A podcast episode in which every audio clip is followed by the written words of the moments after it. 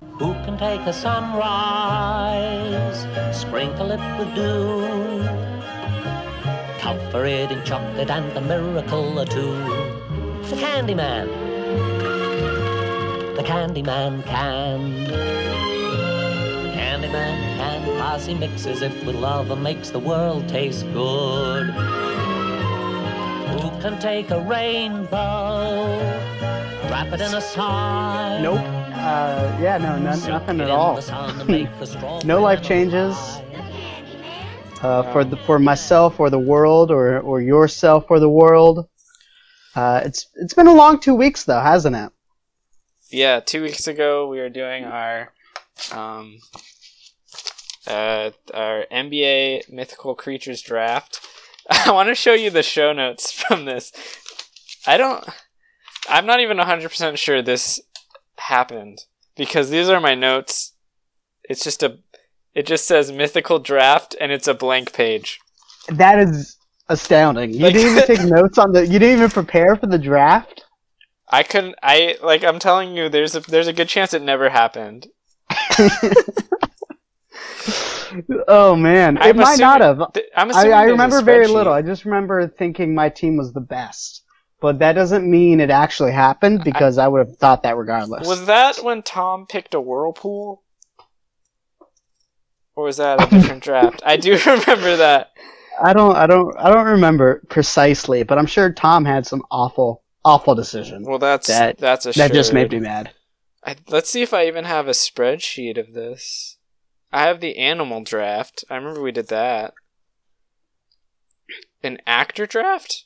Who did we do an actor draft with? Was it just us? I think it. Yeah, I don't think we did it for basketball, which I've- would be good. That would be a like drafting celebrities to form a basketball team. Mm-hmm. I'd listen to that. Oh, I do. I have a spreadsheet called Mythical Beast Draft. So this happened, and I just took precisely zero notes. All right, I'm in. Do you want to know like a rundown of the first picks? All I want to know, yeah, I want to know my team and your team. Okay, well I can tell you right off the bat. Tom picked something called Charibus Jesus Christ! with the first overall pick. I think that's why we had to take a break because of that fucking bullshit right there. Yeah, all right, that's why we had to take two weeks break. Okay, so your team, so you had the third pick. I had the second pick, and that's Okay. important to keep in mind.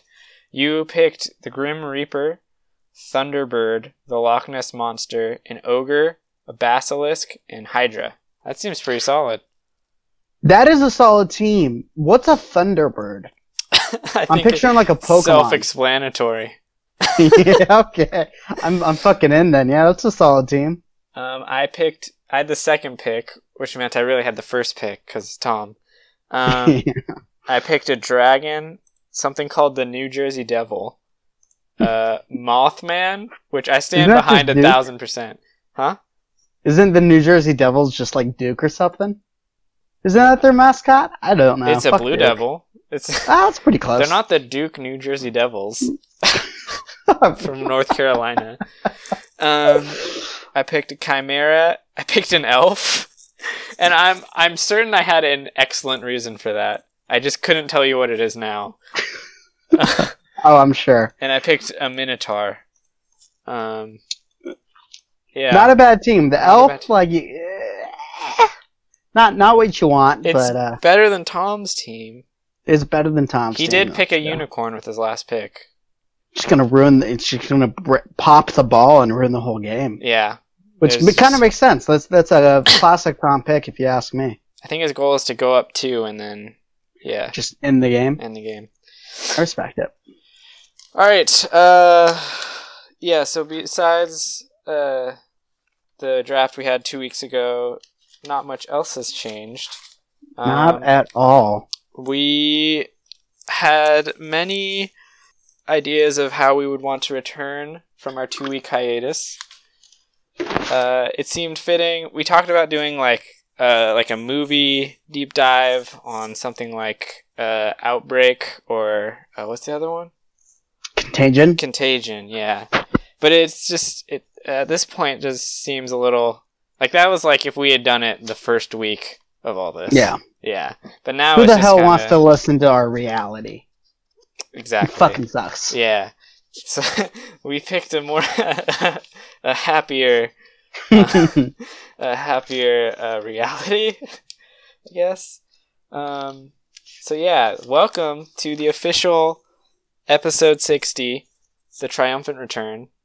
I think it's episode sixty. I, the only note I have on the last episode is fifty nine NBA mythical. That's all it says. um, so I'm, I'm assuming that means this is episode sixty. Uh, we are doing a deep dive on the film uh, Candyman. Uh, An uplifting film about candy and about men who make it. it's a little joy into our lives. Um, yeah, I mean, as we picked this movie for a couple reasons. I think the first reason is the most obvious. As horror connoisseurs, um, it is our duty to uh, talk about Share this films. Yeah. wonderful genre Preach the gospel of horror. Um, that is often looked down upon. Exactly, and we're changing that narrative. we're not changing that narrative with this film. Um, uh, yeah, so we're going to talk about Candyman. The other reason why uh, we thought it'd be cool to talk about it is because it was on Netflix, so it was free to watch, and also uh, they are doing a remake, which we will talk a little bit about. Um, Jordan Peele is actually producing it, uh, and it's it's hypothetically coming out this year. It was supposed to come out this summer. It has been delayed.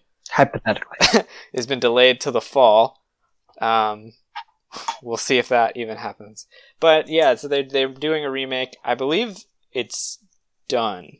There's a trailer, so they filmed things.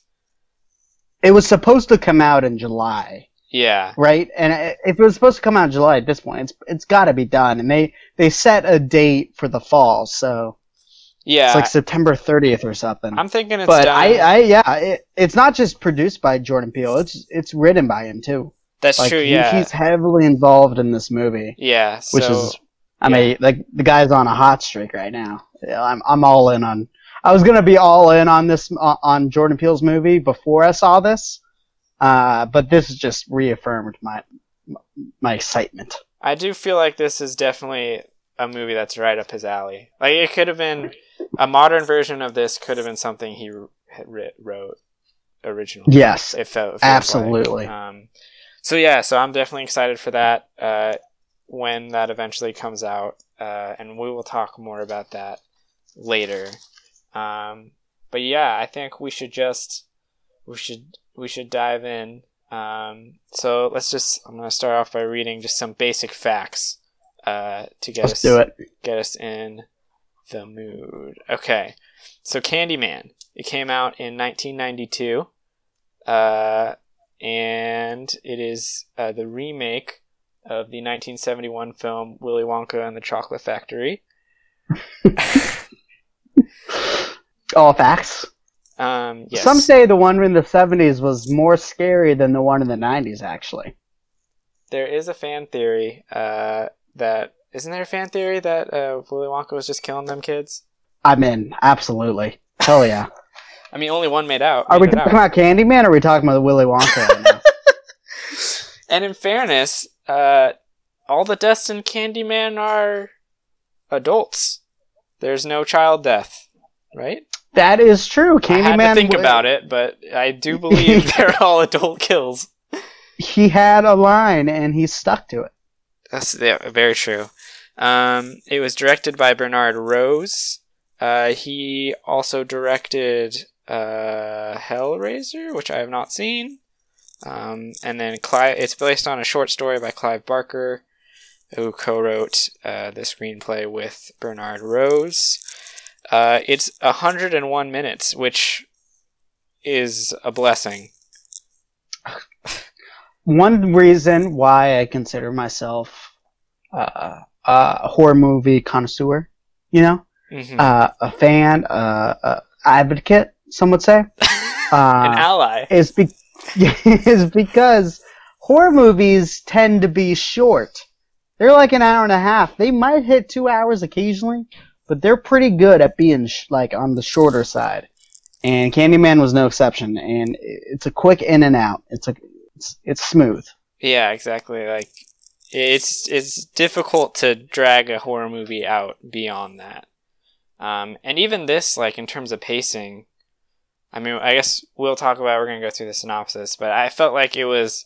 It does it does the thing good horror movies do as opposed to bad horror movies, where like, I mean, Candyman doesn't even show up on screen really until like forty five minutes in, Yeah.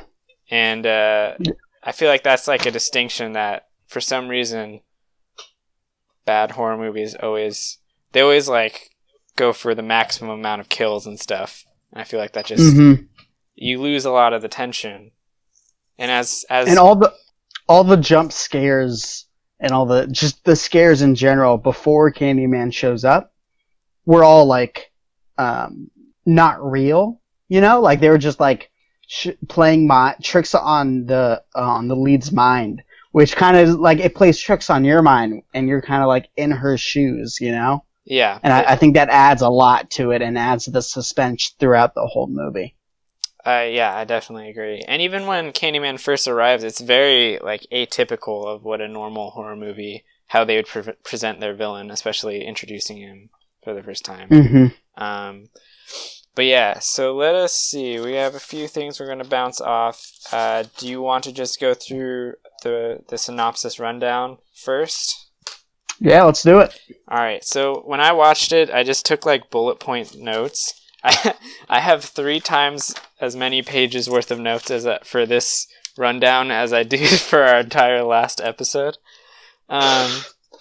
So yeah, we're just gonna run through it. My I just wrote down like the first like just random things they came to mind like as they were happening. So I hope this will spark my memory of how this movie went. Um, I feel like this goes without saying. We're gonna have all spoiler. We're gonna basically just tell tell you the whole movie. So if you cared, um, yeah, I don't think anyone put, care. No, I don't. If you're listening to this, you, you don't. You don't care. Yeah, If not, it's on Netflix. Then you watch the fucking movie. Everybody has Netflix. yeah, it's, and it's only hundred and one minutes. yeah, a coronavirus is happening. What the fuck else are you gonna do? Yeah, it's like less than two Tiger King episodes. Um, yeah. Uh, all right. Uh, so the first note, the first bullet point I wrote down, very '90s. It had a '90s feel, all the way. Like the lead actress's short hair felt Yeah. '90s. Mhm. Dating a professor feels '90s to me. Yeah, Um, the grad student professor relationship. Yeah, yeah, where it's like that's like not looked down upon. I assume in the '90s or something. Mhm. I don't know, but yeah, it felt very '90s. Very 90s um i liked i liked the intro song and like i liked the music throughout the whole movie. Um i i don't know. I thought it was it was very 90s but i liked it. Yeah, yeah, no, it, it added to the movie for sure. um i thought like the whole opening sequence was cool and apparently like doing research on it after the fact this was like a pretty groundbreaking intro.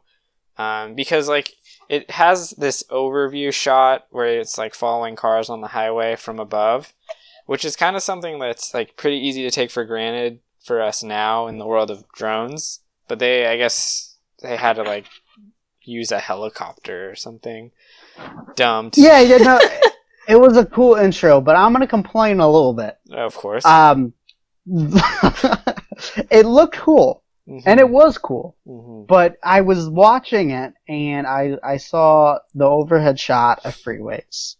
So naturally, I thought this movie took place in LA Mm. for like 30 fucking minutes because you showed me freeways.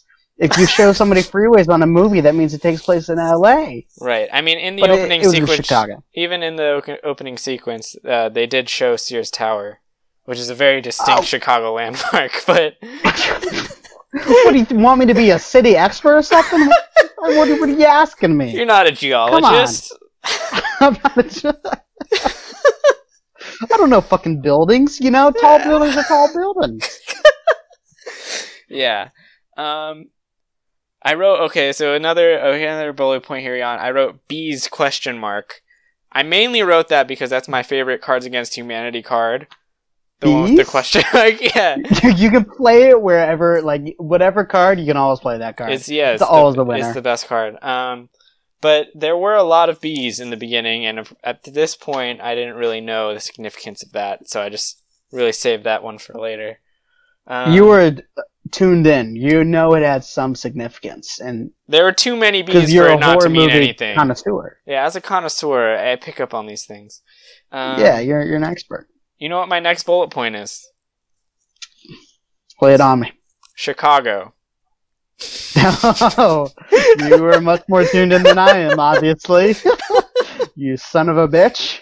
Um, okay, so after the opening sequence, it goes straight into uh, it's Helen telling the story, but it's like she's telling it off screen.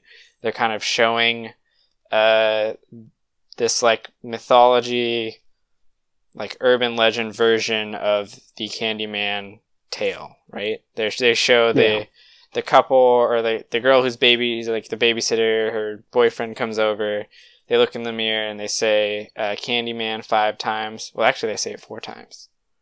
Um, the boyfriend leaves, and then she says it a fifth time, and then uh, he appears, and uh, and uh, she dies. Foolish. Very, very foolish. Foolish decision.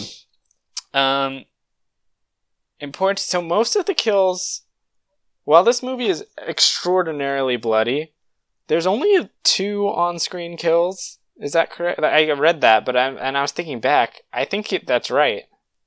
This was not one of them. Yeah, I guess there were only two on-screen kills. Uh, there was enough blood for dozens. Oh my god, it was it was gruesome. I felt I felt like I had been killed during the movie. Um, It, it was yeah, it, was- it was brutal, graphic movie. Do not watch this with your kids. With all of our listeners who have kids. we are the kids of our listeners. um, yeah, so at this point, we know the lore of the Candyman myth is that you look in the mirror, you say his name five times. It's like same thing as like the Bloody Mary thing. It's kind of it's not an uncommon trope. Uh, he appears and kills you. In this scene, we only see a glimpse of him pop up, and then it cuts to the boyfriend in the other room, and just blood starts pouring down from the ceiling uh, of the room she was in. And uh, that was a great shot. yeah, just the, Just like blood from the I ceiling just is love the always a winner. idea. I love the idea that there was so much blood it ripped through the ceiling. yeah, and immediately too. It was just a waterfall. Like she you, was, you'd think the blood it would take it would take a long time for it to get through the ceiling, but nope, it was it was ripped a right hole in after. that thing, and like it, she was a small lady. Like there was yeah, more blood than her body weight. yes. Her um, body kept making blood as she was bleeding it out. Um, okay, and then so then it cuts to Helen, our main character. Uh, Helen Lyles uh, is her name. She's played by Virginia. Unfortunate last name. Not the best. It felt like they could have done more. Uh, Yeah. It sounds British to me. yeah. When Chicago is like one of our least British cities, cities. And to this point, you knew it was Chicago, so that made it doubly confusing. No, I didn't know at this point.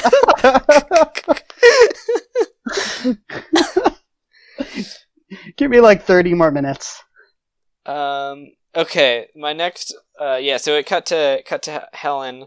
Uh. Because she was explaining this like myth to a fellow student. I, I think.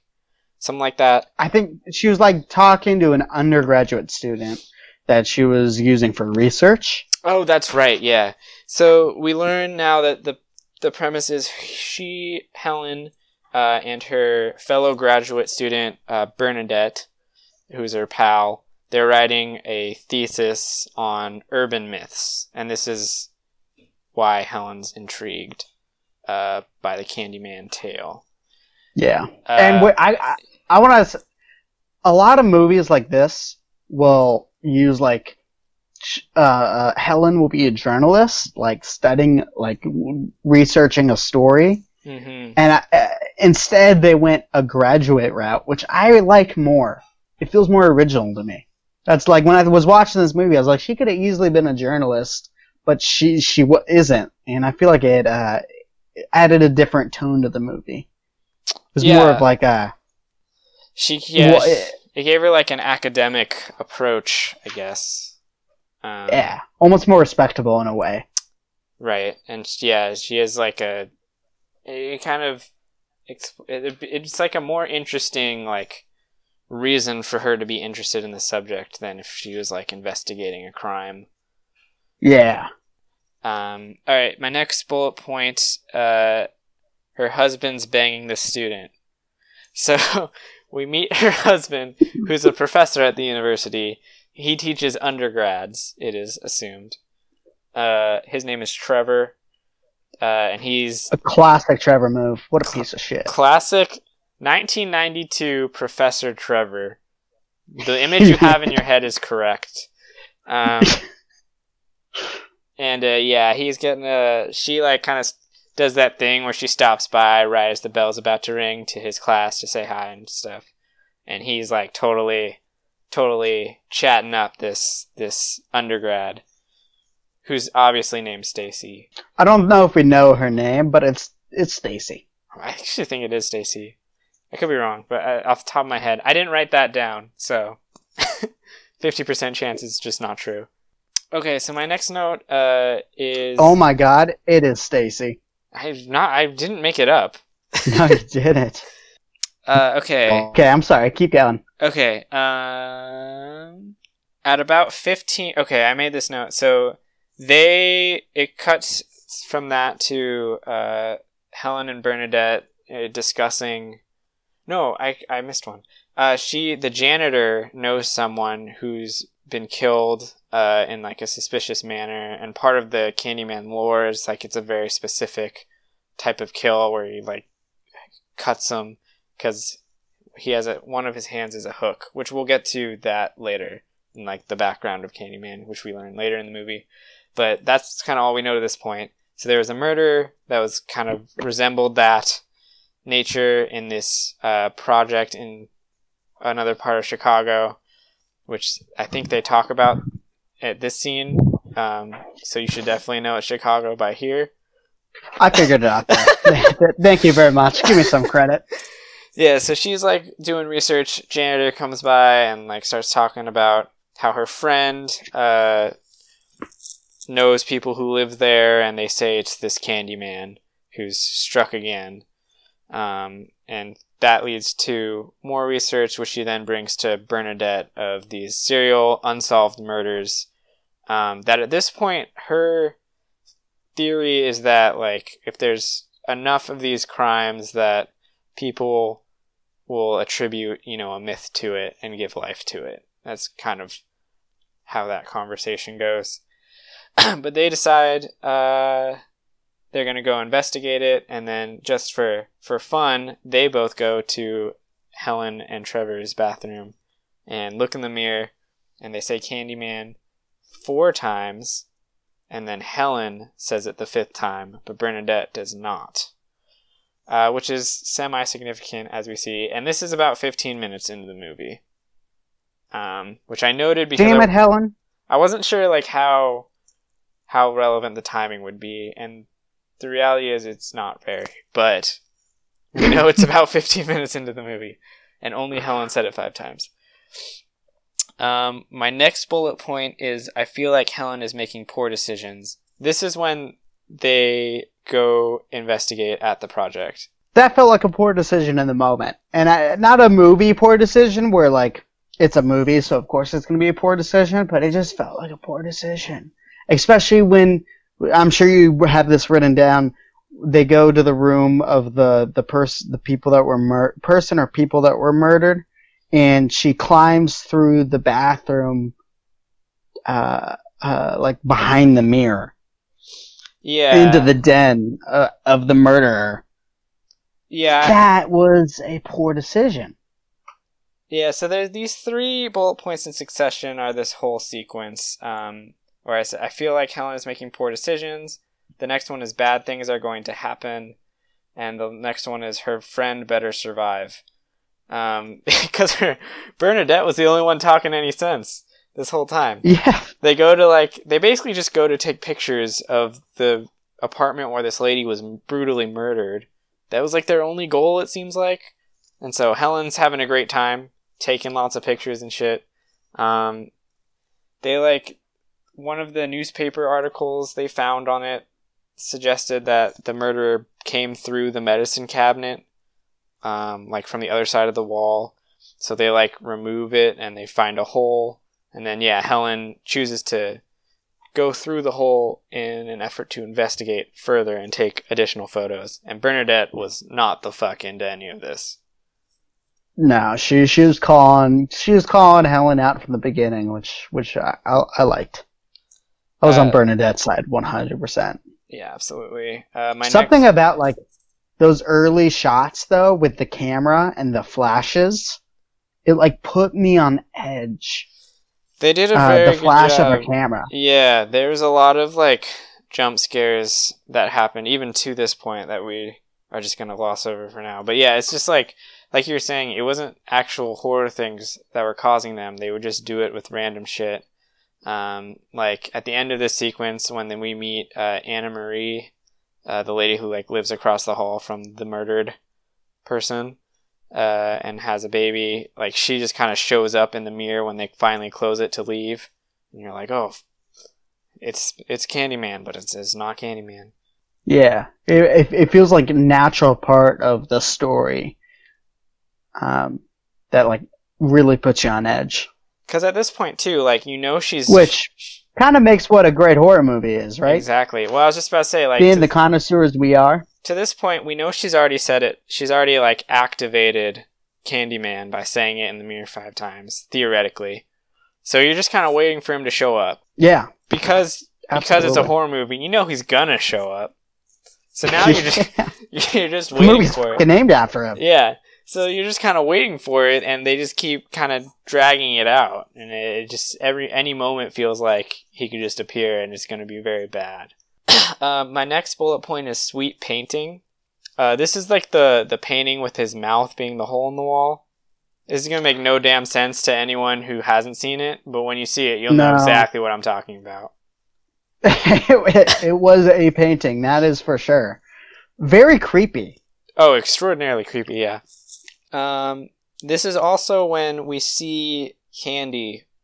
This is the only time we really see Candy. She finds that like pile of candy on the other side of the wall when she's exploring. Um, I wrote, I did not pick that one up either. I wrote it down because I I figured it for obvious reasons it would be important. Um, it was not. no, I mean I guess it was like a clue that he was there, or like you know, like it made you feel Yeah. like, yeah. Um, my Kind of next, creep you out a little bit because you're looking for that. yeah, uh, my next bullet point is the baby sounds are not great. Yeah, so we meet Anna Marie. Do you know what I'm talking about? Yeah, I know Yeah. exactly what you're talking about. um, we meet Anna Marie. She like lives across the hall from this. I think it was just a woman who was brutally murdered in this apartment that they were exploring. Uh, she arrives suddenly uh, in the mirror, uh, and then they go back to her place, and she has a baby um, named Anthony, which is actually important. It's not really important in this movie, but we'll talk about why that's important later. But she has a baby named Anthony who she's looking after, and she's kind of explaining like it's bad here and I just want to take care of my baby. That's all I want to do, sort of thing. And then uh, the the sounds they have for the baby though are just I swear to God they just like mic'd up a pig or something. It was like the least. It was awful. it was so noticeably bad. It was like the only part of this movie that was actually like legitimately poorly done, like poorly produced. It, it was just like, yeah, it was so obviously painful and like not like it, It was it's just, like, distracting. it made me uncomfortable in the worst way. I'm glad you noticed it too, because now I'm, I feel like I'm not crazy. Um, all right, next bullet point is love this English prick professor. I think this is when it goes to her at dinner with her husband and his like professor buddies. Yes. that guy was so like he, he's a prick. He was such a dude. I wanted to punch him in the face. Yeah. Um Yeah, he was such a douche, but he was he was basically like calling their whole like graduate paper bullshit, which is just such a mean thing to do. And I feel like thinking of it like in a normal context. Um, but yeah, he was all like, "You guys don't even know this myth," and then so he is the one who delves the actual background of the Candyman myth. Um, so I'm gonna read it from my notes, which were scribbled down as he said this. So, um, okay, so this is from 1890. Uh, he was a son of a slave. His dad invented a shoe thing and got rich. Uh, he was an artist. a he- shoe thing. I don't remember. Do you remember what it was? It was a shoe thing. I don't thing. either. I wrote shoe thing. I like. I'm just. Was it a shoe? Did he invent like? I think it was part of the make shoe making process. Oh shit! Yeah. Okay. That makes sense. That checks out. That Okay. makes more sense than like inventing the shoe, In which I'm sure was invented before before the 1870s or 80, or 80s or whatever it was. Okay, so Candyman himself was an artist. Uh, he was commissioned to. He was a good artist. He was commissioned to like do a portrait for a rich person's daughter. Uh, he ended up knocking up said daughter, and uh, the dad sent people to to lynch him. This is as him being a son of a slave, him being black and knocking up a white girl is uh, why Not okay. yeah. Um so he the the lynch mob caught him. They sawed off one of his arms and then they covered him in honeycombs. So a swarm of bees came and stung him to death. Uh, they burnt him on a pyre and they scattered his ashes at the location of where that project is. So a lot to unpack there. We we got our answer about bees. We got our answer. Yeah, that I like hearing the background story now makes the whole movie make sense even more, which which I really appreciate. Yeah. Um, it also, and I guess we could talk about this as we go, but like it makes Candyman as a villain is a very unique horror villain because I don't like him per se, but like he's very scary, but he's also like he, I, he just has like more.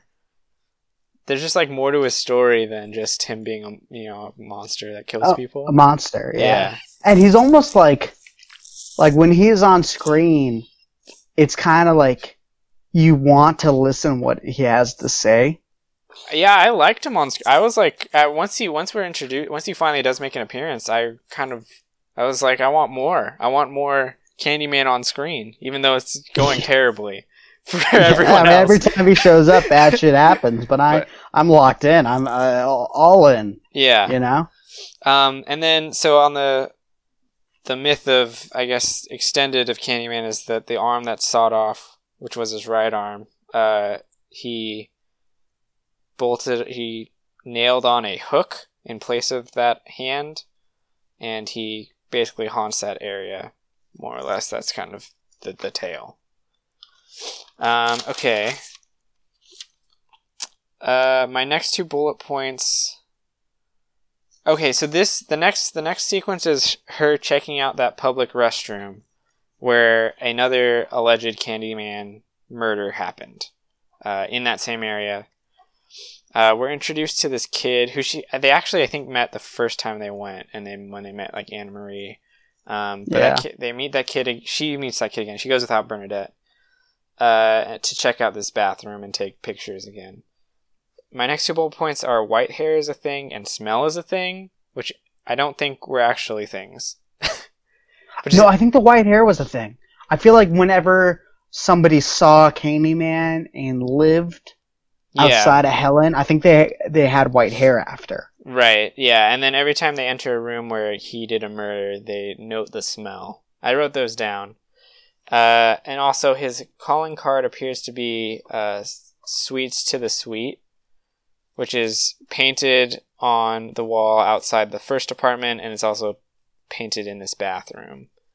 Oh, that's because he's the candy man. Yeah. This is I'm picking up a lot right now. This I'm learning a ton.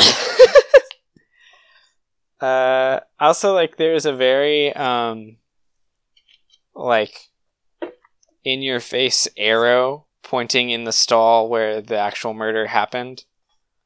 Uh, and the this is another return. My next bullet point is toilet bees. Do you remember that? I do remember that. Yeah, no, I didn't like that. so One she- thing about this movie, I was not a fan of the bees. Uh, they had their purpose, but uh, they made me very uncomfortable. Yeah, so she finds the stall where this murder happened in an effort to take photos for her paper and research. And she opens like the lid of the toilet, and it is just uh, full of bees, which is just Real bees too. real. Well, yeah, we, can talk about the bees in our fun fact section, but yeah, uh, lots of bees. Uh, my next bullet point is oh no, and this is when it cuts to the kid outside, and then we see a man in a duster show up next to the kid. Because to the, again, to this point, you think like, oh, this is the Candyman, like this is where it happens. He's here. Um, my next bullet point is eh, because because because he goes in, he goes in the man with the that shows up the duster, and his hook. Uh, but you realize that it, it's probably not the actual Candyman because it's just a guy holding a hook, um, pretending to be Candyman. Although, just uh, one of the most wild lines of the movie happens here, uh, which is, "I hear you looking for Candyman, bitch." I hear you looking for Candyman, bitch. Just out of nowhere. Oh man, It was just so delivered uncalled for. perfectly. It was just so uncalled for. But yeah, the way he said it made like made it like just so weird. Um, yeah. So they jump her. The- and they don't even use like the sharp part of the hook. They kind of whop her over the head. yeah, it like it asks a lot of questions. Like, yeah, he just kind of hits her with the the curved side of the hook and like knocks her out, and they leave. And they like break her camera. That's all they they do. This this alleged Candyman, not what I was promised. Certainly. No, honestly, she not what I not what I was expected out of her, him. No, he she got really lucky. That could have that should have been a lot worse. Yeah. Um, so yeah, I guess the kid uh, outside told authorities, and they found her, and uh, she had a gnarly black eye, which I was honestly a little upset about. They kind of do a time jump after this, and it's shown through the healing of her black eye yeah. because she has a she goes from gnarly to black eye to like hardly a black eye. to nothing in Yeah. three scenes. Like Yeah. it's like boom, boom, boom. I, I just feel like the makeup artist deserved better. yeah. You there's a line you particularly liked that happens here though, and they're at the police station and she's talking about uh the jumping and then she identifies this is like this is I think why the I hear you looking for Candyman bitch line stuck sticks out is because when they do the lineup they have all the prospective people who jumped her say the line over and over again. Funny, right? Yeah. But they uh she identifies the one who jumped her. Which she didn't need him to say the line for. He was very specific looking. Like he stood out Very from the rest of them. It was not yeah. Makes it even better. Um yeah. The, the the casting is like every other person in that line was like just you could not confuse the two. No. Like you could have at least gotten like actors that look similar right. for this, but they they did not. Yeah, and they just keep having each one say, "I hear you looking for Candyman, bitch." um. Okay, and so yeah, she identifies one, and uh, basically they pin this guy on uh all those murders, the recent murders in that area, uh, and that's what she basically explains to the young kid was that you know he was afraid of Candyman getting him and she was like, "We got him. Like he's not real. He's a myth, and this guy was trying to scare us." Basically, Yeah. It was a great line because, like, when she was saying that, because it's a horror movie, you like you're you're listening. You're like, that's not true. Bad shit's about to happen. yeah, and then we're not even forty-five minutes in because that's when Candyman actually shows up. So you know there's there's horror yet. Yes, it's about to get real. And Shit's again- going down. To this point, there's only one kill, and it's off-screen, and it's that first one in the very beginning. Yeah, So Um, okay. Yeah, so my next bullet point was time jump via black eye, as we kind of touched on. Uh, and then my next bullet point, I put in parentheses 44 minutes, and it's just, oh yes. And this I'm is curious. What is this? this is the arrival of, of the man, of Candyman. Yes, in a parking garage. Yeah, so the, we kind of mentioned it was very atypical how they introduce him, and it was because up to this point we've been getting a bunch of jump scares and pretend Candyman, and uh, at this she's just walking to her car in a parking garage, and then it's it's so creepy the way they do it. They do it, and I actually really liked this move where they just made it like a voiceover, and it's Mhm. not his like actual. It's like him as a voiceover starts speaking to her from the other side of the parking garage, and then you just see him there. Uh, my next bullet point, by the way, is I want his coat. It was a gr- I that did stick out. He was dressed very well. That coat felt it was warm and stylish. You know, in hindsight, it makes sense. He was dressed as like a dapper 1890s man. Oh, that's true. Yeah. You know, he, uh, he fairly wealthy. He came from money. You Yeah. know, he, he had some things figured out. Uh, this is also the introduction of the, I guess, iconic. I will call it iconic line, uh, "Be my victim," which is, uh, it's just it's very chilling the way he does it, not the way I do. Let's hear your impersonation, Eric. Uh, okay, you have to do yours because what I'm gonna do. Okay, we're gonna do our impersonations of this line, and I'm gonna find it. I'm gonna cut it in after ours Honestly, I can barely remember what it what it sounds like. You first, because he's like he does it. He's like a ghost voice. It's like, "Be my victim." Be my victim. Be my victim. Be my victim. I think we nailed it. I yeah, we crushed it. Yeah. Um. Yeah. So that's the that's the first time he speaks to Helen. Also, like his first line is like very, where he's just like Helen, but like in a scary way. It's just it's all Yeah, it was creepy. Yeah, it was more like creepy than it was scary. Yeah, because like before this, everything was just scare jumps, yeah. and then they add like just a unsettling at like because he didn't appear via scare jump, which I really liked. Yeah, exactly. And like even in that scene, he's not menace. Like he's he's very like smooth is the word I would describe him. Uh, Yeah. and he's confident and like you know, and he is saying things like "be my victim," but other than that, he's he's Not the most welcoming thing to say, but right. especially as an introduction. But uh, he was he was not like uh, physically threatening. Uh, it was more verbal. Uh, and then he Virginia Madsen is the actress. There's that. Yeah, is the actress who plays Helen. Um, and she was very good, I thought. But especially She- in I this, thought she was great. especially in the scenes with Candyman, because they have a very like unique uh chemistry, and she kind of like has to go into a trance when she sees Yeah. him. It's this like trance state, and she like always sheds a tear. It's it's she, did a good job. Um, but yeah, so they had a great chemistry, yeah, which which really makes sense later. Right. Um, so my next bullet point is just oh exclamation point. so this is where the movie turns. Uh, And goddamn, was their turn. yeah, this is to this point. It is just seems like he's gonna show up. He's gonna kill some people.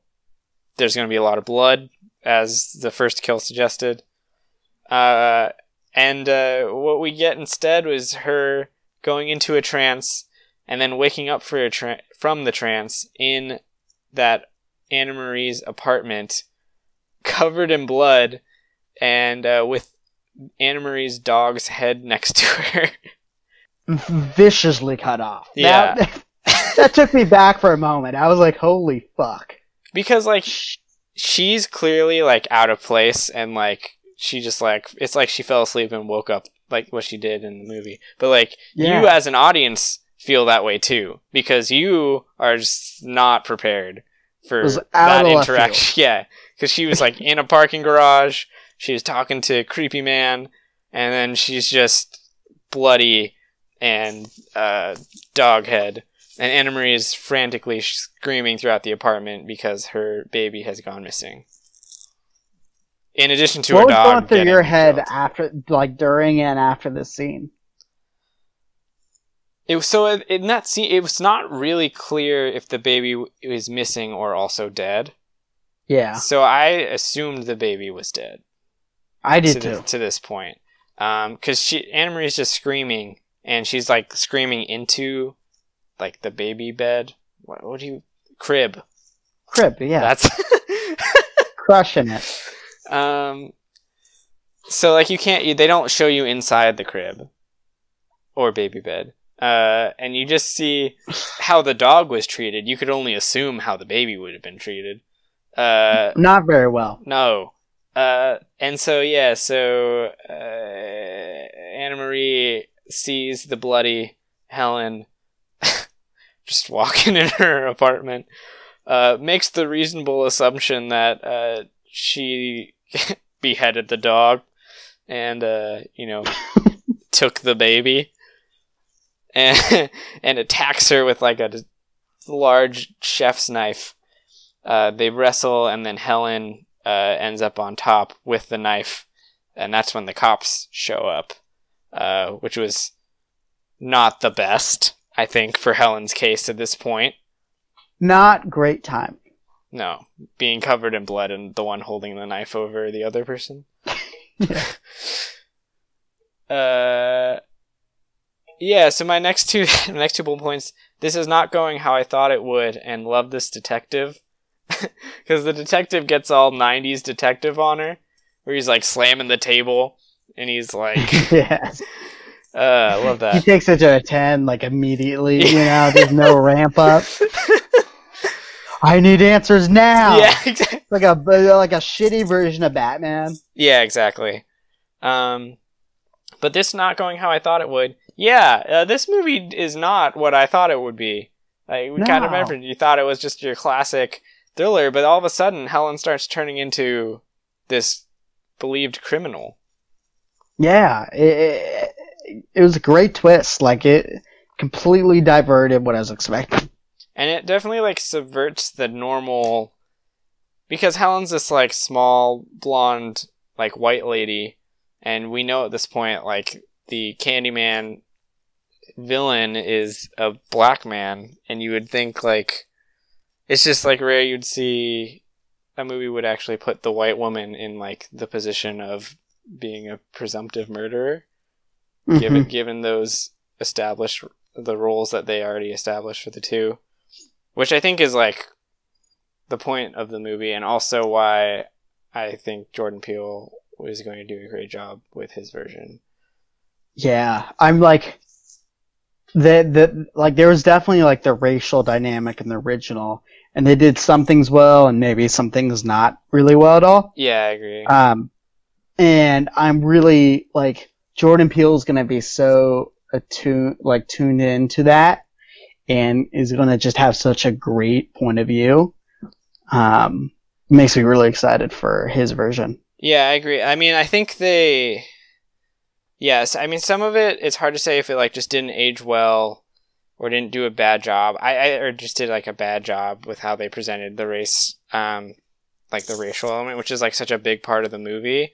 But I yeah, Yeah. I think like when I, I was thinking of when I said like Jordan Peele, it's like something he could have written. Like he, he would have.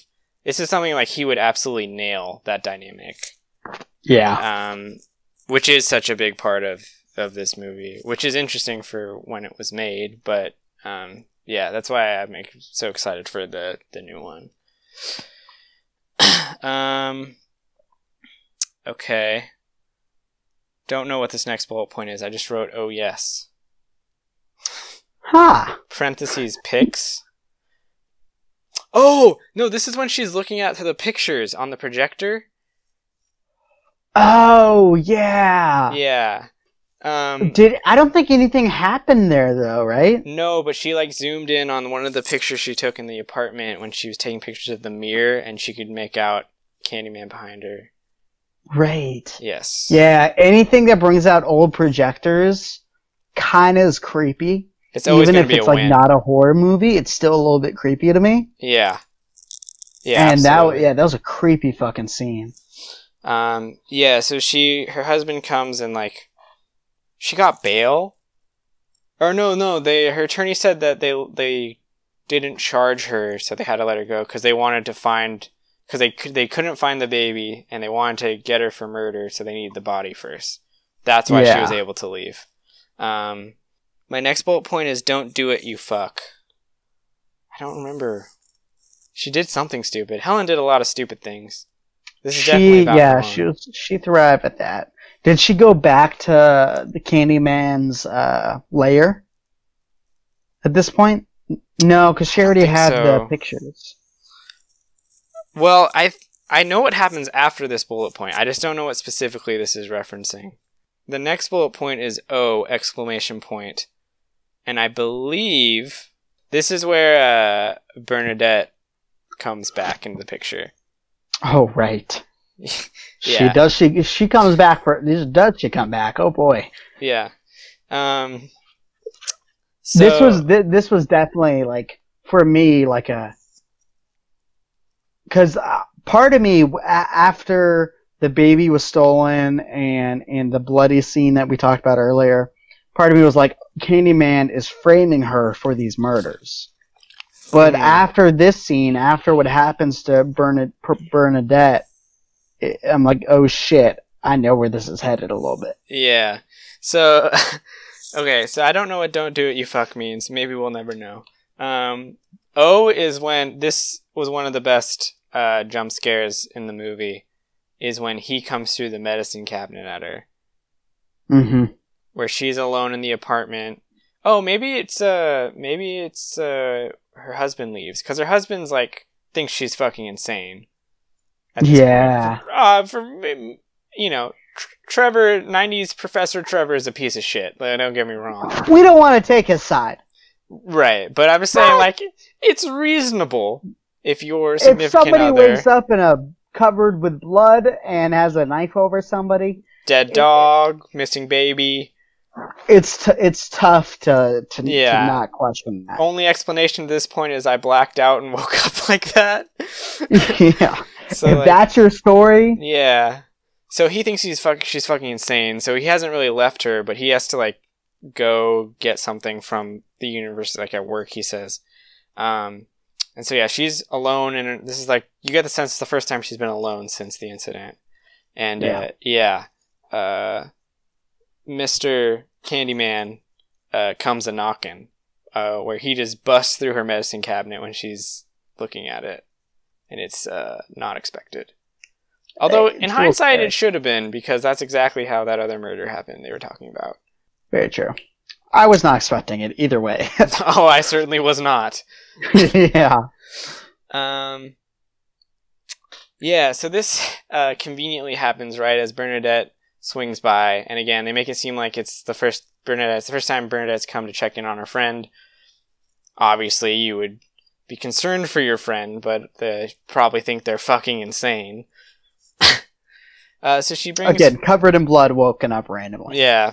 Uh, comes with flowers. Uh, again, uh, handyman, not physically violent with Helen, just uh, you know, the normal "be my victim" talk. You know the run of the mill stuff. You've all heard it before. yeah. Uh, Bernadette uh, chooses to plunge in to the room because she or the apartment 'cause she knows it's unlocked, and uh, does not end well for Bernadette. Let's say. Ah, she has a bad day. She's a bad day indeed. She has a bad day. Uh, conveniently, Helen picked up a knife as a way of, to defend herself against Candyman. She probably just stopped fucking with knives. Yeah, Uh, well, Helen, what are you doing? You know you got shit out. you just you. did You this. You just, you just did this. Yeah, you can't do it again. Come on. Yeah. So, uh, bloody mess. Let's say this kill was off screen. So again, I do think that that whatever I saw that was correct because there's not been an on-screen kill yet.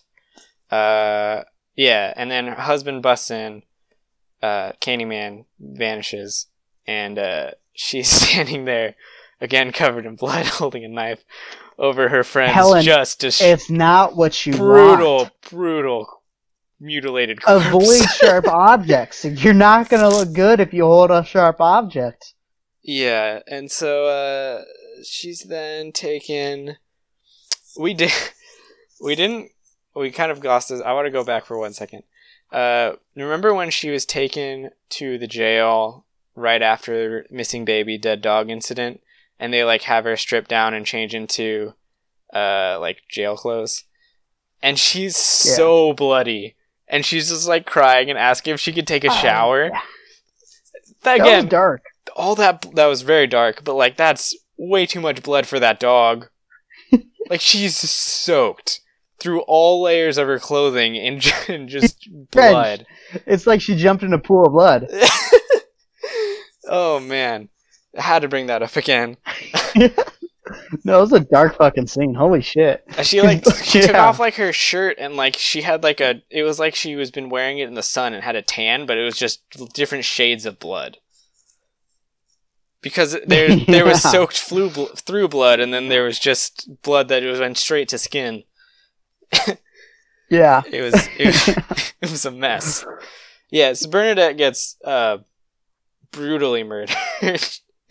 there's no two there's no way to say it. Um my next bullet point is uh I love this fucking movie. Uh I think this is when uh she's in the they take her to just like an, an insane asylum at this point or a mental Yeah. institution. And they like pin her down, and then like she sees Candyman like float down at her from the ceiling, and he's basically saying like, "Let me kill you. We'll live together forever." Is it's his message, uh, which is like again, He's consistent. he's consistent and like it's I can't stress this up. It's the most romantic "Be My Victim" I've really ever heard. It's beautiful in a way. I couldn't tell if I was watching a horror movie or a romantic comedy.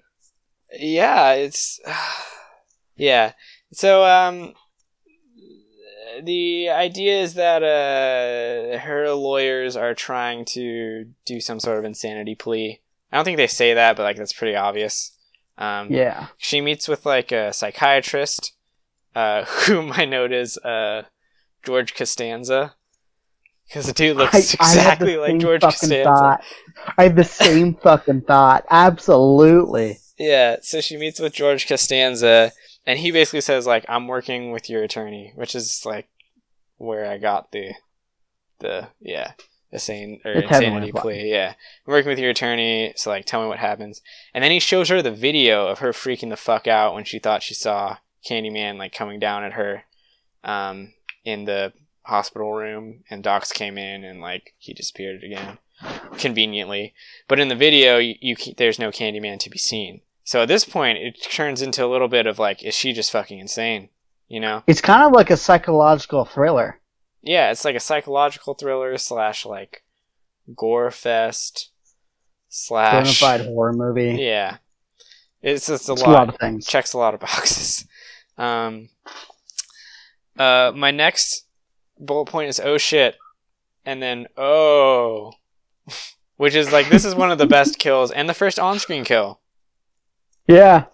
So, as an act of defiance to show that she is not crazy, she uh, stares. She looks into like a reflection on like a picture or something in the room where she's speaking with this psychiatrist guy, and she says "Candyman" five times, and uh, he's like, "This lady's fucking insane" because nothing happens for a little bit, and then oh boy, do things happen. Oh, dude, things happen. Uh, he shows up. He just appears. You you kind of at that point expect him to show up and just kill Helen. To be honest, that's what I was expecting. Yeah, Uh, no, me too. but he pops up behind George Costanza and just hooks him. Yes, bloodily. it was it was a very bloody scene. Right. And uh first one on screen. So there you go. Our first our first kill for our viewing pleasure. yeah. Uh yeah, so Candyman uh hooks him. And uh, the room is locked for some reason, but you can hear the nurses coming because he's like screaming and shit. There's obviously nurses outside that can't get in, and so she he like disappears through a window, and she like basically uses that window and makes, may I add, one of a mighty escape. Kind of baller. She was thinking on her feet, right? You know, Yeah. she's being framed for this murder, and, and she jumps through a window, steals somebody's clothes, Yeah, and sneaks off. Yeah, she yeah she like beat up a nurse and yeah swore her clothes out. Uh, I think that's why my next bullet point is Helen exclamation point. Because you're rooting for Kind of baller. kind of baller. Uh, I think I missed some. Okay, I think between this and my next bullet point, I missed. She goes back to her apartment because she thinks like that's where, you know, her home. I guess it makes sense. Nowhere else to go Yeah. she's a murderer, but in the eyes of everyone. Uh, and she finds that uh, someone has moved into her apartment. You, who is it? Do you remember her name? I wonder who it'd be. I'd. Uh, oh, sh- sure. No, not Shirley. Um. Sherrod? No, not. Sh- ah, fuck. What's her name? Stace, Trevor, and Stacy. Yeah. Two of the worst names we have. in a in the least shocking moment of the entire movie, uh, Trevor has been banging Stacy, and uh, she has moved in. Which, like, I don't know how much time has passed. It's hard to say. There's no black. I think they meant. I think they said in uh, like uh, when she was meeting with the therapist, it's been about a month. Oh, you're right. Yeah, they know they did. I was about to say there was no black eye to tell how, how long it's been. yeah. Um, no, you're right. They did make that comment. Um, yeah. So uh, with nowhere else to turn, uh, Helen goes back to the Candyman lair. Now, I, I that scene with like her confronting him and and uh oh fuck Stacy. Oh Mhm. look at that! I remember the name. That was a I that scene. I was on edge. I did Yeah. not know what was gonna happen. I didn't know if she was gonna kill them or if she was just gonna walk away. If she was like gonna break down. you had to think like, because at that, yeah, I agree. At that point, I thought she was just gonna kill him because she had not. She was already a murderer. You know. Like, yeah. like no one would have believed her anyway and uh yeah so okay she goes to candyman's lair and she finds him the lair being that room adjacent to the apartment where she climbed through and there was all that she found the candy and shit. She finds him there and basically he says uh he makes like a pact like if you if you willingly become my victim uh i will spare the baby the missing baby. He says i have the baby. Baby will be safe if you just come and be my victim. Simple request. Fair trade Fair trade. fair trade I would probably say no, but I'm a monster. But yeah so at this point she's been resistant to his pleas uh to let him kill her fair at this point anti-dying. anti-dying. At this point, though, she uh, realizes that it's her only choice, and largely because she's been driven to that by him, like killing things around her and placing her there. He's playing. He, he's been playing the game. He's been playing some chess. he has been playing the game.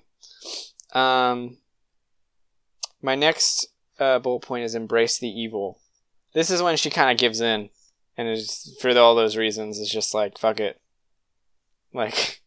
yeah. save this baby please um and then we you want to talk about some bees because that's the next Not part. really. There's a lot of bees in this in the end of this movie uh bees in places you didn't know bees could be I, I you're like speechless bees. at the number of bees and the bees were everywhere. And part of me is like, why did they have to have bees there? Uh, what yeah. was? It just made me uncomfortable, and that was the point, and it succeeded. But I, I hated it, Eric. I hated it. Um, yeah, the bees were uncomfortable. I think we'll, we'll let's save our bee talk for the fun facts and just get to the end of this. Uh, oh, I wrote oh fuck, and that's when uh he says like it was always you, Helen.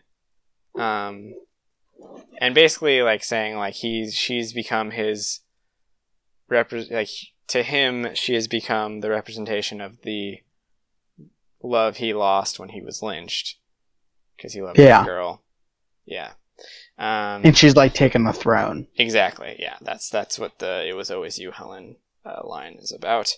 Uh, and then uh, spontaneous, as you do. Uh, there's just a, a pyre of an unlit pyre just outside the apartment when she leaves. Happens. Happens to the best of apartment. We all have them. Uh, and she hears the baby crying from inside. She goes inside because you know at this point she's all in save baby mode. Only that's the only thing that's really relevant to her anymore. Uh, and then Candyman is in with her, and she realizes that he's intending for all of them to die. Because remember, in the lore, he died in a he was burned and stuff, and so he wants the three of them to burn together to like represent the family that he felt he lost. That's that's I feel like that's a pretty easy. I'm not I'm not stretching too much there. No, I think it's it's dead on. I didn't put it together till this moment, but uh, yeah. Uh, so yeah, so she realizes that uh, he's not intending to save the baby in the way she wants. He was saving the baby in the way uh, he thought, and so she. I wrote Helen's last stand, uh, and that's when she scrambles and makes a mad dash out of the middle of the pyre that's been lit aflame to sacrifice herself and save the child and get the baby out of the of the inferno. She does it. she did it. Go Helen. She's a hero. Uh, really, I liked the funeral scene, which is like the next scene, where it's just it's Trevor, Stacy, and like the prick English professor. they bring him back. I love it. Um, and then like all the people from the project show up and throw throw the hook in as like a they knew that she saved this child and wasn't actually Yeah. crazy because they believed the myth from the beginning. And then uh, the last bullet point is oh yes, which uh, I think you can guess. Oh, right. Yes. yeah. Movie ends on a high.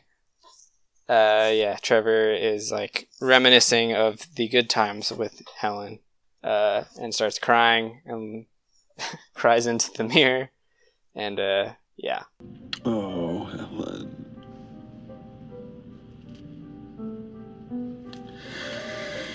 Helen.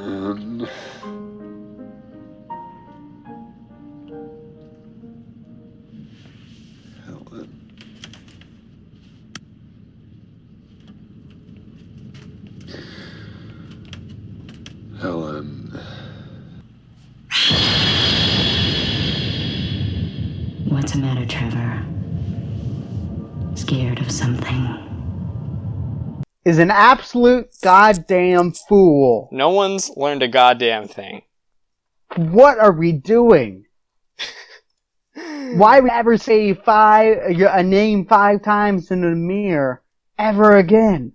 Yeah, yeah. No, I agree. It was uh, it was foolish, and he was made he was made a fool. He was made a fool, but Trevor fucking deserved it. All right. Yes. All right. Let's let's run through through some of our favorite things. Um, what was your favorite line in the whole movie? Favorite line, I think you mentioned it during the synopsis, was uh, Helen said to the little kid, Candyman isn't real. He's just a story.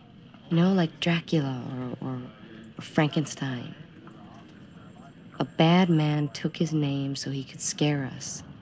But now that he's locked up, everything's gonna be okay. and this happened in like the beginning-ish of the movie, you Yeah. know, mm-hmm. like maybe maybe a third of the way into the movie, and you knew shit was about to hit the fan, and shit hit the fucking fan. It was. I thought it was a great line. It like put you on the edge for the rest of the movie. Yeah. Yeah.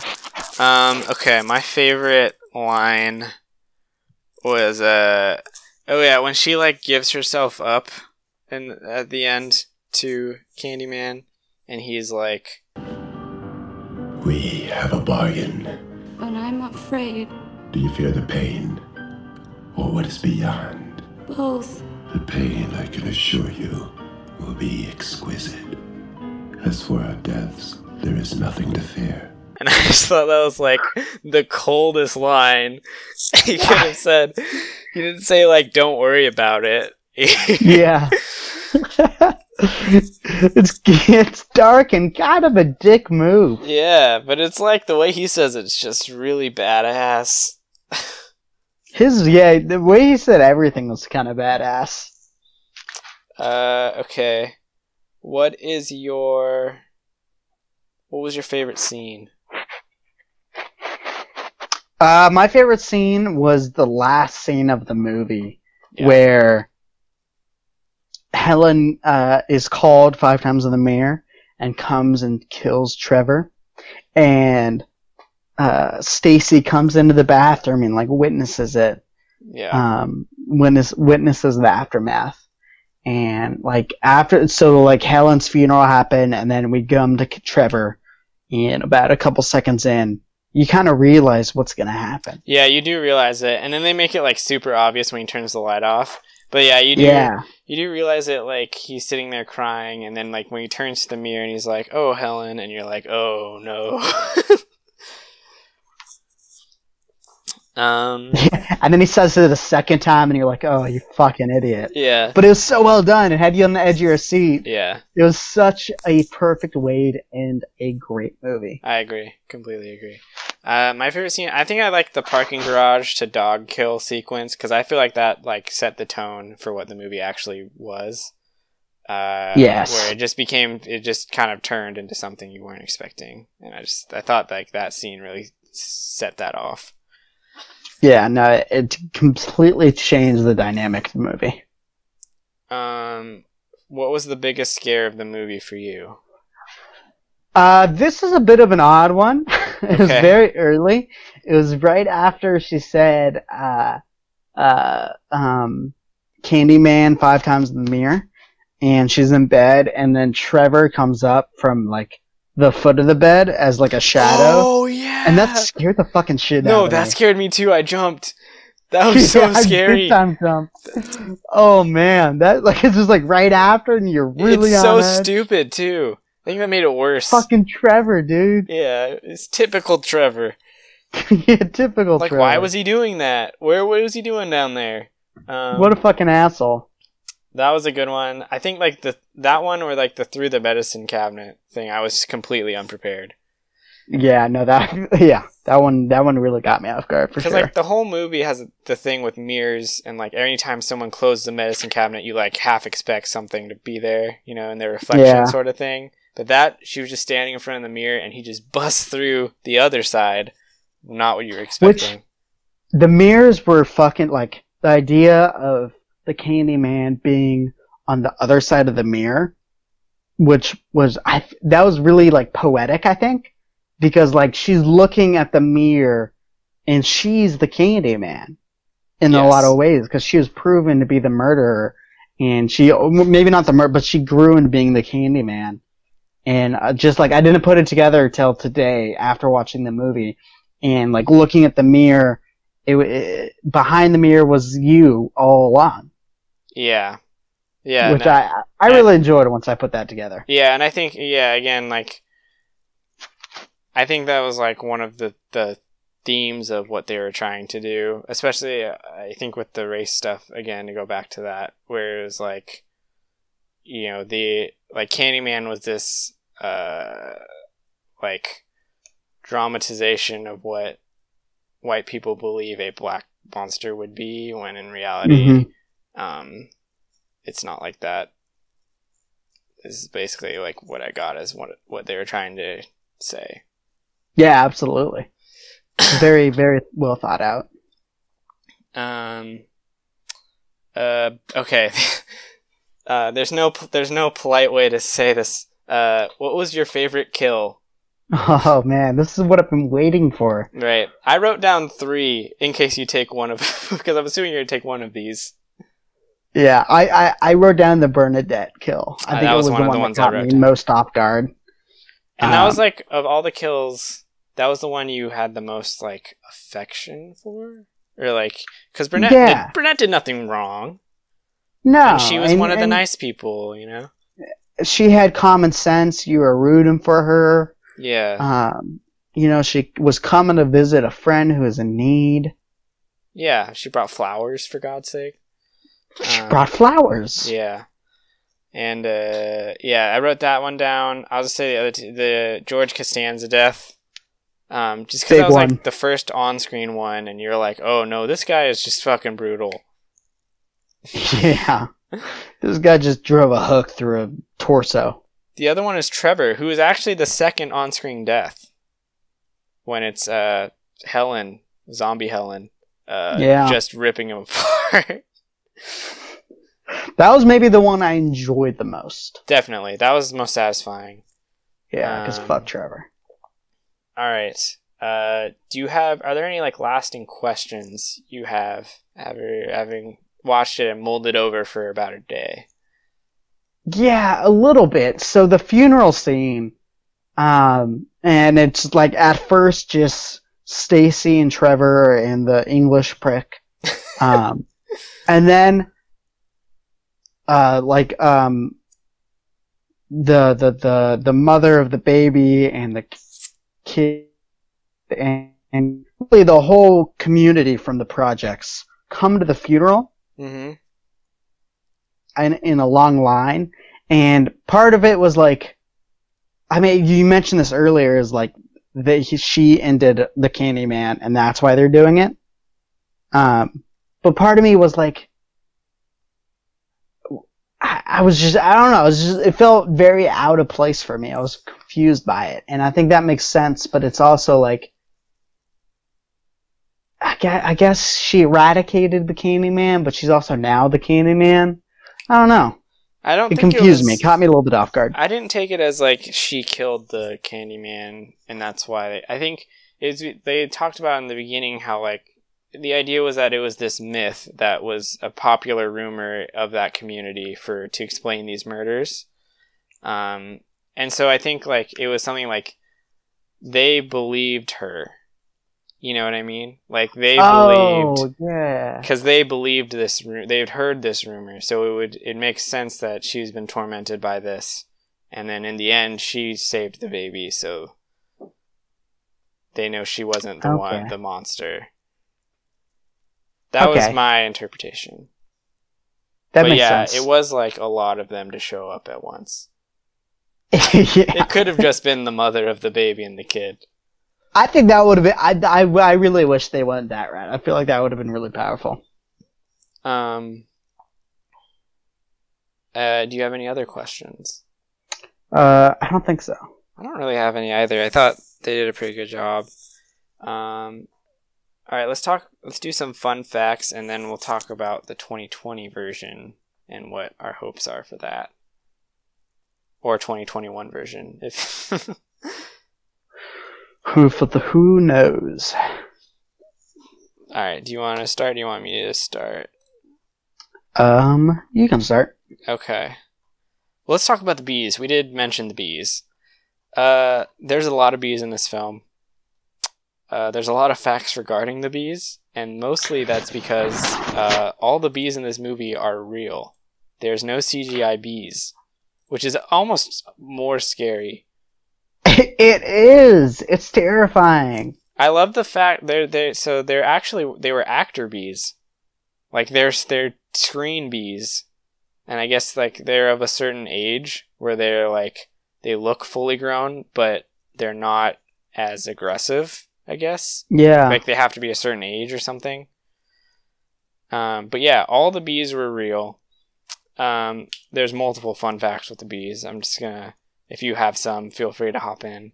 Uh, the actor who Tony Todd, who plays Candyman, uh, was stung 23 times throughout recording.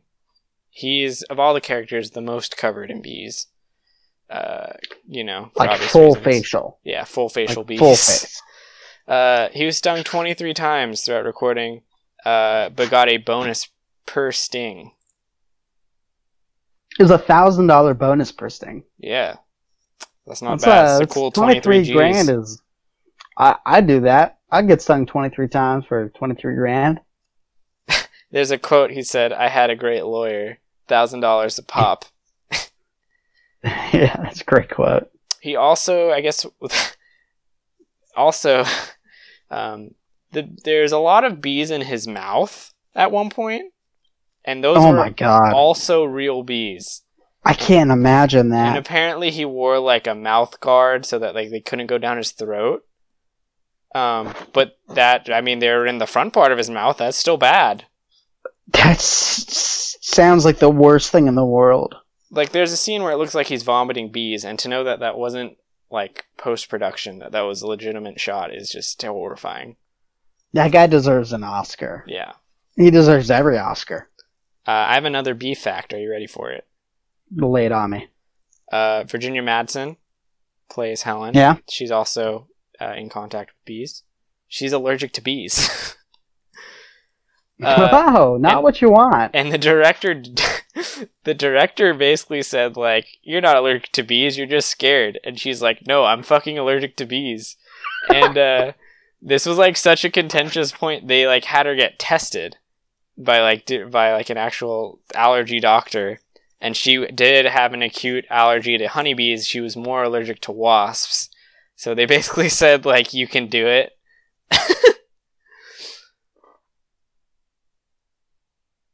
Uh, that's when the '90s are, are coming in right there. This is Oh, you're not allergic to bees. You're This- just scared. this is the this is according to Virginia Madsen what the director said after the test. Or she, okay, she said, um, I was tested for every kind of venom. I was far more allergic to wasps. So he said, "We'll just have the paramedics there. It will be fine." there you go. Incredible. the '90s were a wild time. Um, like this is these quotes are just so uns- like I can't even imagine. This is again Virginia Madsen. We had a bee wrangler. He pretty much told us you can't freak out or be nervous or swat at them. Uh, they used baby bees on me. They can still sting you, but are less likely. When they put the bees on me, it was crazy because they have fur. It felt like little Q-tips roaming around on me. That's This so is more unsettling than, than the actual movie. Yeah.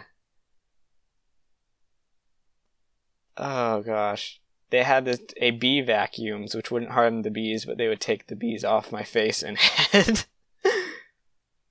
it took 45 minutes to get all the bees off. Alright, That too many like bees. I'm gonna have bee nightmares. Forget the movie. yeah. Fucking Uh, hate bees, dude. Uh, what are your fun facts? Um, some casting uh, alternate scenarios. Uh, Eddie Murphy was originally um, asked to play the lead for the Candyman, um, which would- have completely changed the movie. It would have. I mean, he has the physical look. Like, he looks kind of similar to Tony Todd. He kind of does, yeah. But, like, the demeanor, it, it would just, it would you would have just different. saw Eddie Murphy and it would have taken you out of the movie. Exactly. Yeah. And then the other one was uh, um, if um, uh, Virginia, uh, sh- what's her name? What's her last name? Uh, Madsen. Matt Matt Madsen uh, didn't step into the role of Helen, then it would have been Sandra Bullock before she got famous. Interesting. They don't really look alike. do they? No, they don't. But uh, that would, yeah. I mean, Sandra Bullock's fantastic. I think she would have nailed it. But Yeah, probably. Definitely would have been a better like swap than Eddie Murphy for Tony Todd. yeah. So the uh, the filmmakers were. this is how you know it was like an early '90s movie, and like they were concerned it was going to be seen as racist, which is like a good sign. You should stop right there. um, but so they consulted the NAACP, and I guess the NAA their concern was like, we don't, is it bad that the villain is black? And the NAACP basically said, why are we even having this meeting? Like, why shouldn't a black actor be a ghost? Was their response. So they proceeded. Part was like, at least they tried, you know? They did, yeah. That was that was You can say that. Uh, do you got any other facts? Um, there was actually a Candyman killer. Well. Um, between the years 1970 and 1973, Dean Corll kidnapped, tortured, and murdered at least 28 young boys in Houston. That's a that's a lot. That's a big number. That's a lot of that's a lot of people. That's a lot. Like because if you think of like the other like really famous serial killers like Ted Bundy and and Dahmer, like they don't get up that like that high. That's a huge number. yeah, that's, that's um, many. And he earned his nickname because his family owned a candy factory. Willy Wonka. It all comes back full circle right there. Uh, this is a great fact. Um, they they creatively edited the murder of George Costanza to tone it down in order to get They it toned that down. to tone it down to get it to an R rating because it would have been beyond an R rating the way it was originally edited, which is just wild to think. Uh, I guess that's why they so in that scene yeah. they cut to Helen's like reaction. They like cut back and forth, and I think that that seems to be what they did instead of just full, full, uh, full hook action. Uh, fun fact: they were once in talks for a Candyman Leprechaun crossover movie. What? yes. Um, the director of the Candyman was uh, in talks with it, but um, Tony Todd, who played Candyman, just was like, "Fuck no! I like, I'm not, I'm not doing this awful idea." That's good. He like cares about the character. Um, do you have any other fun facts, or do you want to move to the 2020 version? 'Cause that's a kind of a good. Um, I think we can move on. Yeah, because I, was- I was going to say that's a good transition because uh, Tony Todd is playing Candyman in the new one. Um, not sure if he'll have a bee bonus. Hopefully not. Hopefully there are minimal bees. Um, but yeah, so it's currently at this very moment, um, two weeks removed from our last episode, which would put this in late July 2019. Um, uh, it's currently scheduled to be released September 25th. I would say that is up in the air. If they are going to have a theatrical release, they might just choose not to do that and do. I mean, that might just be the new thing. I mean, that's a whole other discussion, but Yeah, Yeah. I don't want to think about that. yeah. Um, yeah, and so I think what's cool about this is there's a few things that are cool about this. One, Jordan Peele co-wrote it with the director. Uh, the other thing that's cool about this is the director. I think uh, her name's Nia DaCosta. Uh, she's directed one film before this. She's quite young. She's 30 years old, and it definitely feels like this is Jordan Peele giving an opportunity to someone who would not have otherwise gotten an opportunity, which I think is reason to be excited. Yeah. Absolutely. And it's got to be somebody Jordan Peele trusts, you know, if like he has his faith and she's got my faith.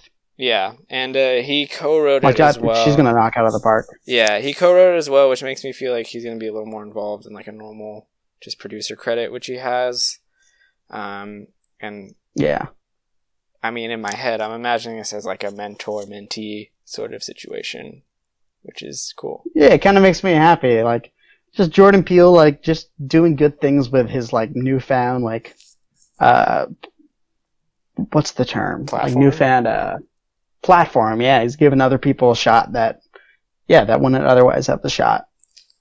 Uh, yeah, so that's cool. And then cool thing number three is the premise. So it's titled Candyman. There have been Candyman sequels. I think they're bad, uh, which makes sense. They probably like all horror movie. Like I bet he killed like a million people in the second one and just totally ruined the whole thing.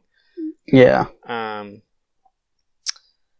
the premise though is cool because the main character is uh, Anthony, who was the baby in the original.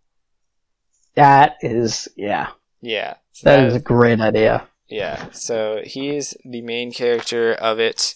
Um, also cool. Uh, Tony Todd is cast as Candyman, which is I feel like awesome. Usually I would Yeah, be unsure, back. but yeah, usually I'd be unsure of like bringing back a character who you sort of kill. I mean, it's a little ambiguous because he's like a zombie to begin with, but like the character itself is so distinct that I'm I'm for it. Yeah, yeah, and he like he just brought such a uh, when he was on screen, it was such a presence that like really was really critical to the original Candyman was his presence on screen, Yeah. and I, I think it's going to be critical for the new one. Um, okay. Uh, another cool thing, and really all we have is like a brief synopsis. There's one trailer, and then there's a cast list. On the cast list, there is someone cast as Helen Lyle. So Oh, make of that what you will. I was not expecting that. Me either. I just noticed it. It's not Virginia. Is it going to be like a tag team murders? You know, like uh, like a buddy cop Candyman film? and Helen just yeah, buddy cop film. Are we getting a buddy cop film? a buddy cop murder fest? Uh, it's not Helen Madsen. Hell yeah, I'm in. it's someone else. But still, that's uh, interesting. Uh, but yeah, so I guess we'll see how it goes. It's kind of like an ex- extended sequel specifically tied to the original. Is kind of how they're phrasing it. All right. Uh, it's time to move on to our last couple segments, which we always do. First is shit we forgot. No, what are you drinking? Our beer every time. what are you drinking? I'm I'm. This is one of my favorite beers ever. Uh, it's called Cali Creamin' from Mother Earth. It's a cream beer, and I want to read the tasting notes. Oh, vanilla bean, which you really you really taste the vanilla in this beer. It's really fucking delicious, let me tell you. Color cool and crisp, smooth finished ale with a natural flavoring flavor added. Highly recommend this. If you Eric, if if you ever get if you ever What see Cali the- Creamin', get it. Cali Creamin'. What is, what is the brewery? Mother Mother Earth. Mother Earth. I will look. I like cream beers. Um, they're yummy. Uh, I am drinking. Sorry, I am drinking a Pacifico from last Cinco de Mayo, which was in the back of my fridge, and it's apparently been there for almost a year. No, no, only a couple months. no, that's right. Yeah, it's only been it's Yeah, only been like no. two two months. We're in late July right now.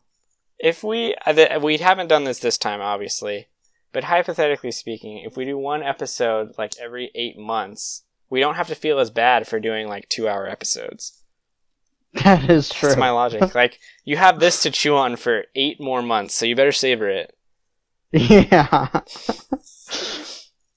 I like that logic. yeah all right and then uh the only part of the show that matters uh fuck this thing you got one I got it. I thought of it. during this episode, but I got yeah, it. me too go for it All right, we're we're in quarantine right now.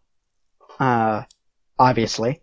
Um, and my fuck this thing is the time of day from like one o'clock to like four or five o'clock. hmm Uh, cause I, I feel like I do well in the morning. In the morning, got my routine. I I drink coffee, watch shitty TV like the Today Show. Um, you're watching you're telling, you're telling me you're watching the today show Uh, yeah, no, because it's like it's on in the background while I scroll through Twitter and and play Candy Crush, you know. So I'm not watching it, but it's just on. so much has changed in two two short weeks. yeah, I am a 40 year old person now.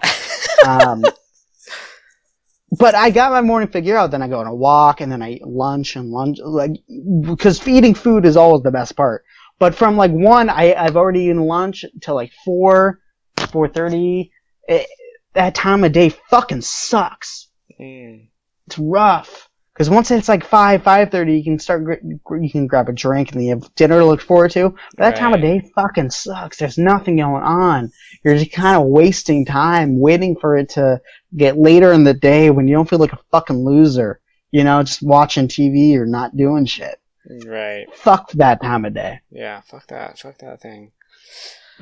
Um, uh, my fuck this thing is, uh, going to work in a quarantine. uh, it feels You like, say that now. it just feels like I'm like the last kid still at school. Yeah. That's all I'll say. I do realize that, like, everyone hates it on the other side. But I just want to be home for two weeks. It's like my whole dream. yeah. It kind of is, yeah, absolutely. Yeah, so, yeah, fuck that. Yeah, like if you like never got it at all, that would be fucking bullshit. Like the dream is like two or three weeks before things start getting opened up, Mhm. your your work tells you to go home, you know? So you get it for like a couple weeks, right when you would get like really out of your mind, everything goes back to normal. Yeah. That's the dream, you know? But if you never got it at all, that'd be fucking bullshit. Right. Yeah. Well, we'll see. Here's hope. Here's hoping. We will see. Um, but yeah, right now I'm still s- slumming it to work while everyone's um, just sitting around. You're doing God's work, Eric. That's the thing. I am not. that's the thing that I think that's the thing that makes me so mad. Is like I know how unessential I am. So the fact that I'm going to work on an un- on an essential work exception is just really, really takes the cake. Yeah. If you were like a nurse or a doctor or like a grocery store like checkout person, you'd be like, you're like you're you do you have an important job. You, society is going on because of you. Right, and I'm this. You're saving people's lives and you're letting like people eat. Yeah, and that's just not that's just not what I'm doing. So uh, really, I'm going on. I'm going to work and doing what everyone's doing in quarantine. Just I have to wake up and shower. And it's awful. Which is bullshit. Yeah, I just sit for like f- half my day. Anyway, this has been swell. Uh, we have. I promise we'll do another episode in the next eight months. Uh, It will happen. yeah. I mean, we don't we don't have any time now, so yeah. it's like we ran out of excuses to not do it. what else are we gonna do? yeah, we were like, I just told you my my four hour block in the afternoon is awful. it's your worst. It's the worst Nothing thing to in your do life right for now. the entire day. So We were like talking about different movies to do for this, and then we realized that we could literally do every movie we threw out in that process, and just probably still run out of things to do do a podcast on. So, yeah, uh, we will have more coming. Uh, thank you for not unsubscribing or resubscribing conveniently in time, you pricks. you motherfuckers. Thank you for never having any doubt that we would always return. uh, and with that, I guess uh, stay drunk, everyone. Yeah, stay drunk. cover it in chocolate and a miracle or two. The Candyman. The Candyman can. Candyman can, cause he mixes it with love and makes the world taste good. Who can take a rainbow, wrap it in a sigh, soak it in the sun and make the strawberry lemon pie? The Candyman. The Candyman.